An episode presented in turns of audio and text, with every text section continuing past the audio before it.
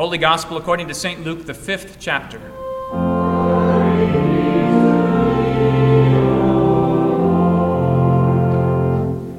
On one occasion, while the crowd was pressing in on Jesus to hear the word of God, he was standing by the lake of Gennesaret. And he saw two boats by the lake, but the fishermen had gone out of them and were washing their nets. Getting into one of the boats, which was Simon's, he asked him to put out a little from the land. And he sat down and taught the people from the boat. And when he had finished speaking, he said to Simon, Put out into the deep and let down your nets for a catch. And Simon answered, Master, we toiled all night and took nothing. But at your word I will let down the nets. And when they had done this, they enclosed a large number of fish, and their nets were breaking. They signaled to their partners in the other boat to come and help them, and they came and filled both the boats, so that they began to sink. But when Simon Peter saw it, he fell down at Jesus' knees, saying, Depart from me, for I am a sinful man, O Lord. For he and all who were with him were astonished at the catch of fish that they had taken. And so also were James and John, sons of Zebedee, who were partners with Simon. And Jesus said to Simon, Do not be afraid. From now on you will be catching men. And when they had brought their boats to land, they left everything and followed him. This is the gospel of the Lord. Praise be to thee, O Christ. Peter and James and John, the sons of Zebedee, have struck it rich in our gospel lesson this morning. Maybe even the biggest catch of fish they have ever seen. And even better, after a long night of toiling unsuccessfully, catching nothing, here they are with all of these fish beyond measure, their biggest day. What would you do if you were a fisherman and you've just pulled in your largest haul of fish? You'd probably, if you were like me, start to think about what you're going to spend all of that extra income on. Maybe if you're business minded, it's going to be an upgrade to your boat, better nets, bigger nets in case this happens again, more help so you don't have to clean those nets yourself. Or maybe you're leisure minded and you're thinking, I'm going to take a break, I'm going to take a vacation, I'm going to treat myself with all this extra income. Whatever it is, any right minded person, having hauled in such a large cache of fish, is going to be thinking about the success that they've just had, how they've struck it rich hit the mother lode. Notice what happens in our gospel lesson. The very end of our lesson, when they had brought their boats to land, they left everything and followed him.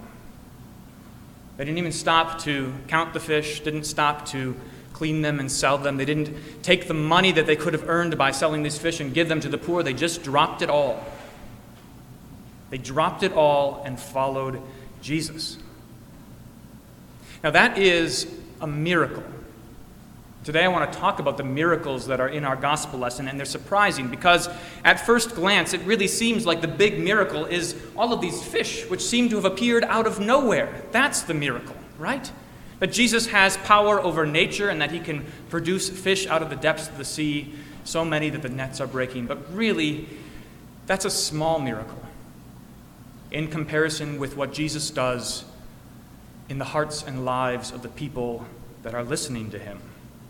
And so it is for Peter and James and John. It's a miracle. Who in their right mind would drop everything and follow Jesus?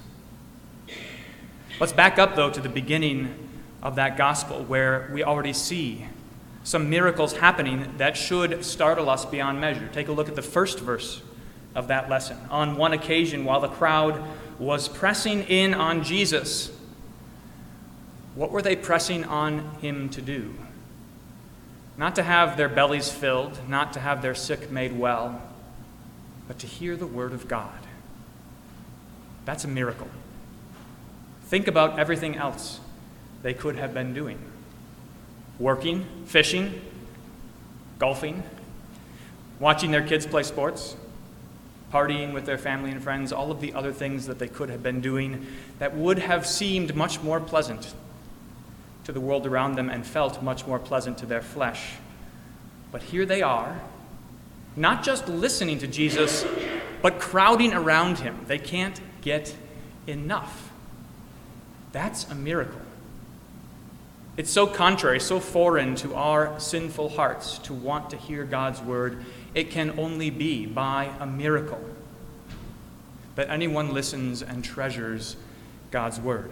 It's like the 7,000 that God describes to Elijah in our Old Testament lesson. There he is, hiding in a mountain because he's terrified. He thinks he's the only one left. Everyone else has rejected God's word. Of the hundreds of thousands, or maybe even millions of Israelites, there are none that want to listen to God's word. Elijah believes that he and he alone is left. But God comes to him in a still small voice and makes promises to him. And then he says, No, you aren't the only one. There are 7,000. Now, depending on your perspective, that may be a very large or a very small number. If you are comparing it to the size of the nation of Israel, it's a tiny number, just a fraction, minuscule, that have not bent the knee to the idol Baal. But when you compare that number to what we should expect, how many do you expect not to bend the knee? How many people, sinful people, would you expect to love God and to listen to His word? 7,000 is an amazing number. Far more than we could ever hope for. Far more than we should ever expect, for it takes a miracle.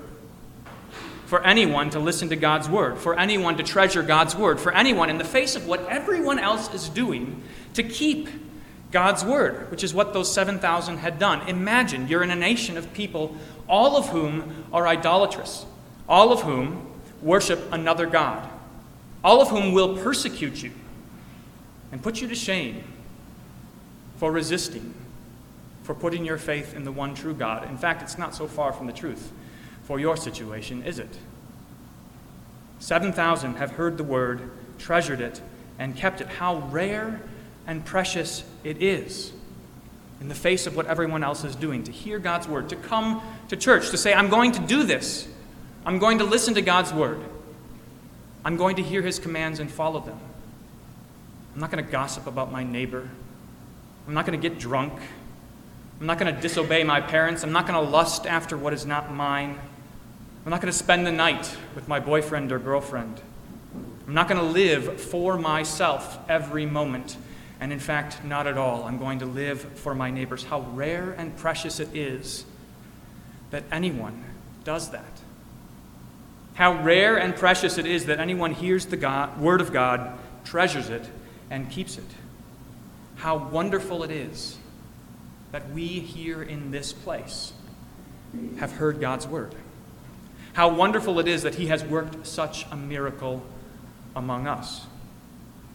Look at what the disciples do. They drop their work when they see Jesus preaching to the crowds, and He says to them, I want to come into your boat so that I can preach more freely. They were crowding around him, and he couldn't speak to the people. That he wanted to get in their boat and push out from shore, and the disciples drop their work of cleaning the nets. And they push out from shore so that everyone can hear God's word, so that they can listen to God's word. What is it? Do you know what is it that makes God's word so precious? It is rich in so many ways. In the first place, because it delivers to us forgiveness and salvation. For us who have bad consciences, on account of our sinful hearts and our sinful deeds, the Word of God is the most precious thing ever.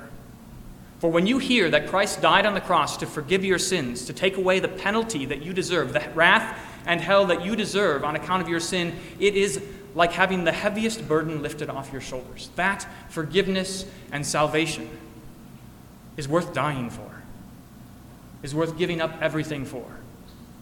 It is worth leaving behind riches and the acclaim of your neighbors.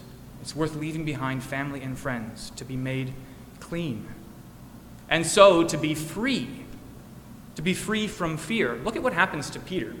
He recognizes, when that haul of fish comes in, he recognizes that he is standing in the presence of God. It is a fearful thing to come into the hands of the living God. And there Peter finds himself, and he reacts appropriately. He falls down on his knees, but he is afraid. He knows what he deserves.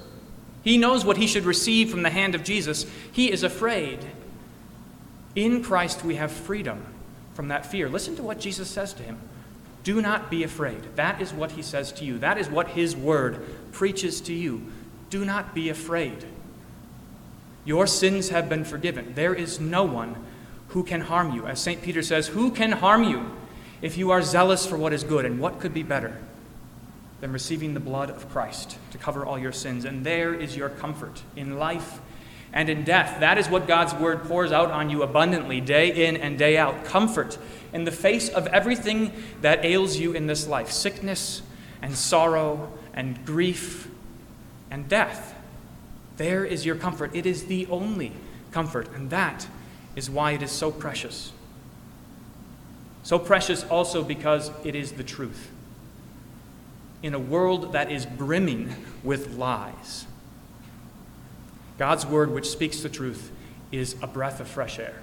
It is the light dawning after a long night full of darkness.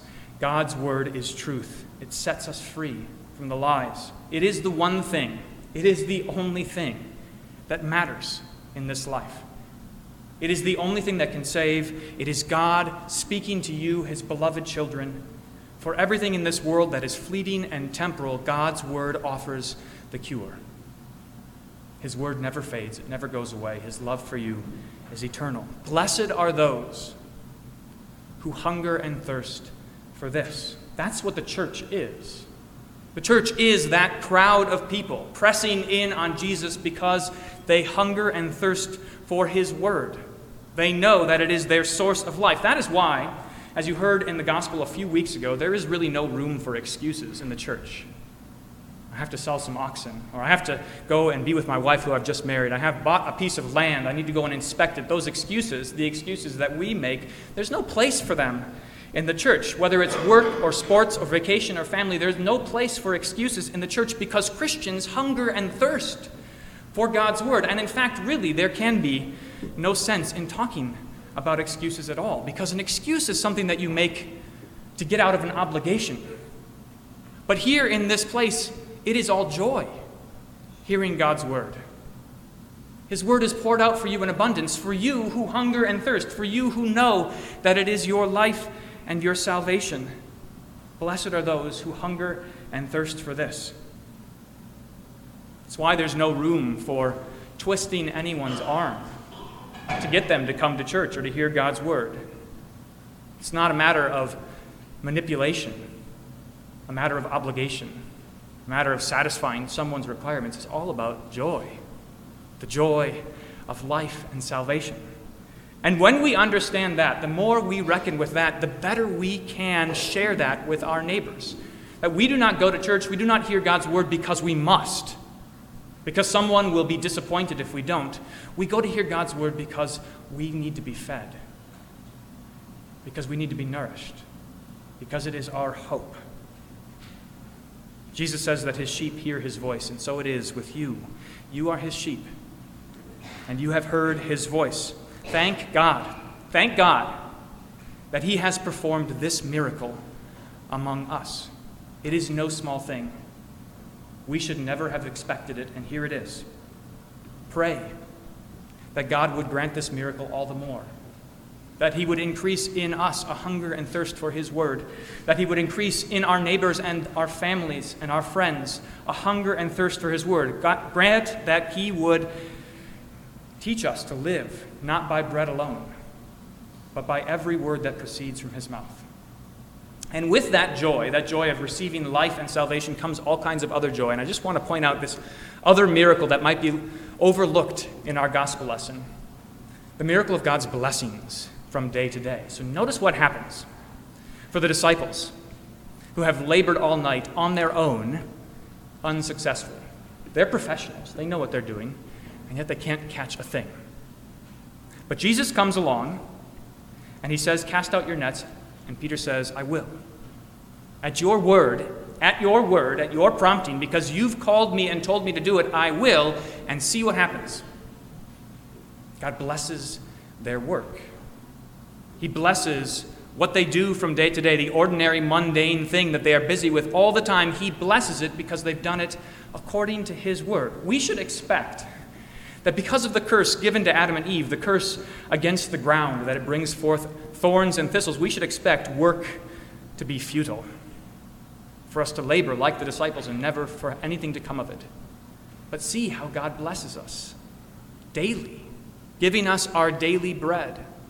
He blesses you in your work so that you can put food on your table and a shelter over your head so that you can provide for your family. And also in this way, something that is even more surprising that when you give your offerings to church, the fruit of your labor to church, you are allowing God's word to be preached freely. Think about what that does. Maybe you've not thought about this before. Under other circumstances, where people do not give their offerings to church, a pastor has to work another job to support his labor so that he can preach God's word. I don't have to do that. Because of God's blessing in your work, which you then give to church, I don't have to do that. Instead, I can spend all my time preaching the gospel, preaching it to you, preaching it to your friends and your neighbors. I can spend all my time sharing that good news because of how God blesses your work. Thank God that He has performed this miracle among us. That, like the disciples who pull in this miraculous catch of fish, God has miraculously blessed you from day to day so that your work is not in vain, but that it is fruitful, blessing your family, blessing your neighbors, blessing this church. God grant us grace so to work according to His word, to cast out our nets at His word, and to put everything we gain to such profitable use. The disciples leave behind everything to heed Jesus' call. He calls Peter and James and John to be fishers of men, to be evangelists, apostles, to preach the gospel. He doesn't call everyone to do that, but nonetheless, he calls everyone. He calls you to believe that the things of this world, like that pile of fish on the shore, they are worthless in comparison with what God grants us by his word. He calls you to take up your cross and follow him. He calls you not to love your life, but to give it up so that you may gain life in him. He calls you to be like St. Paul, who says in Philippians, I count everything as loss because of the surpassing worth of knowing Christ my Lord. Thank God that He has worked that miracle among us. Thank God that He has given you grace and faith to leave behind what you have left behind, to hear His word and to keep it. Pray that God would grant us more grace to the end of our days, to count it all loss for the hope of the resurrection that we have in Christ Jesus. To Him alone be all glory now and forever. Amen.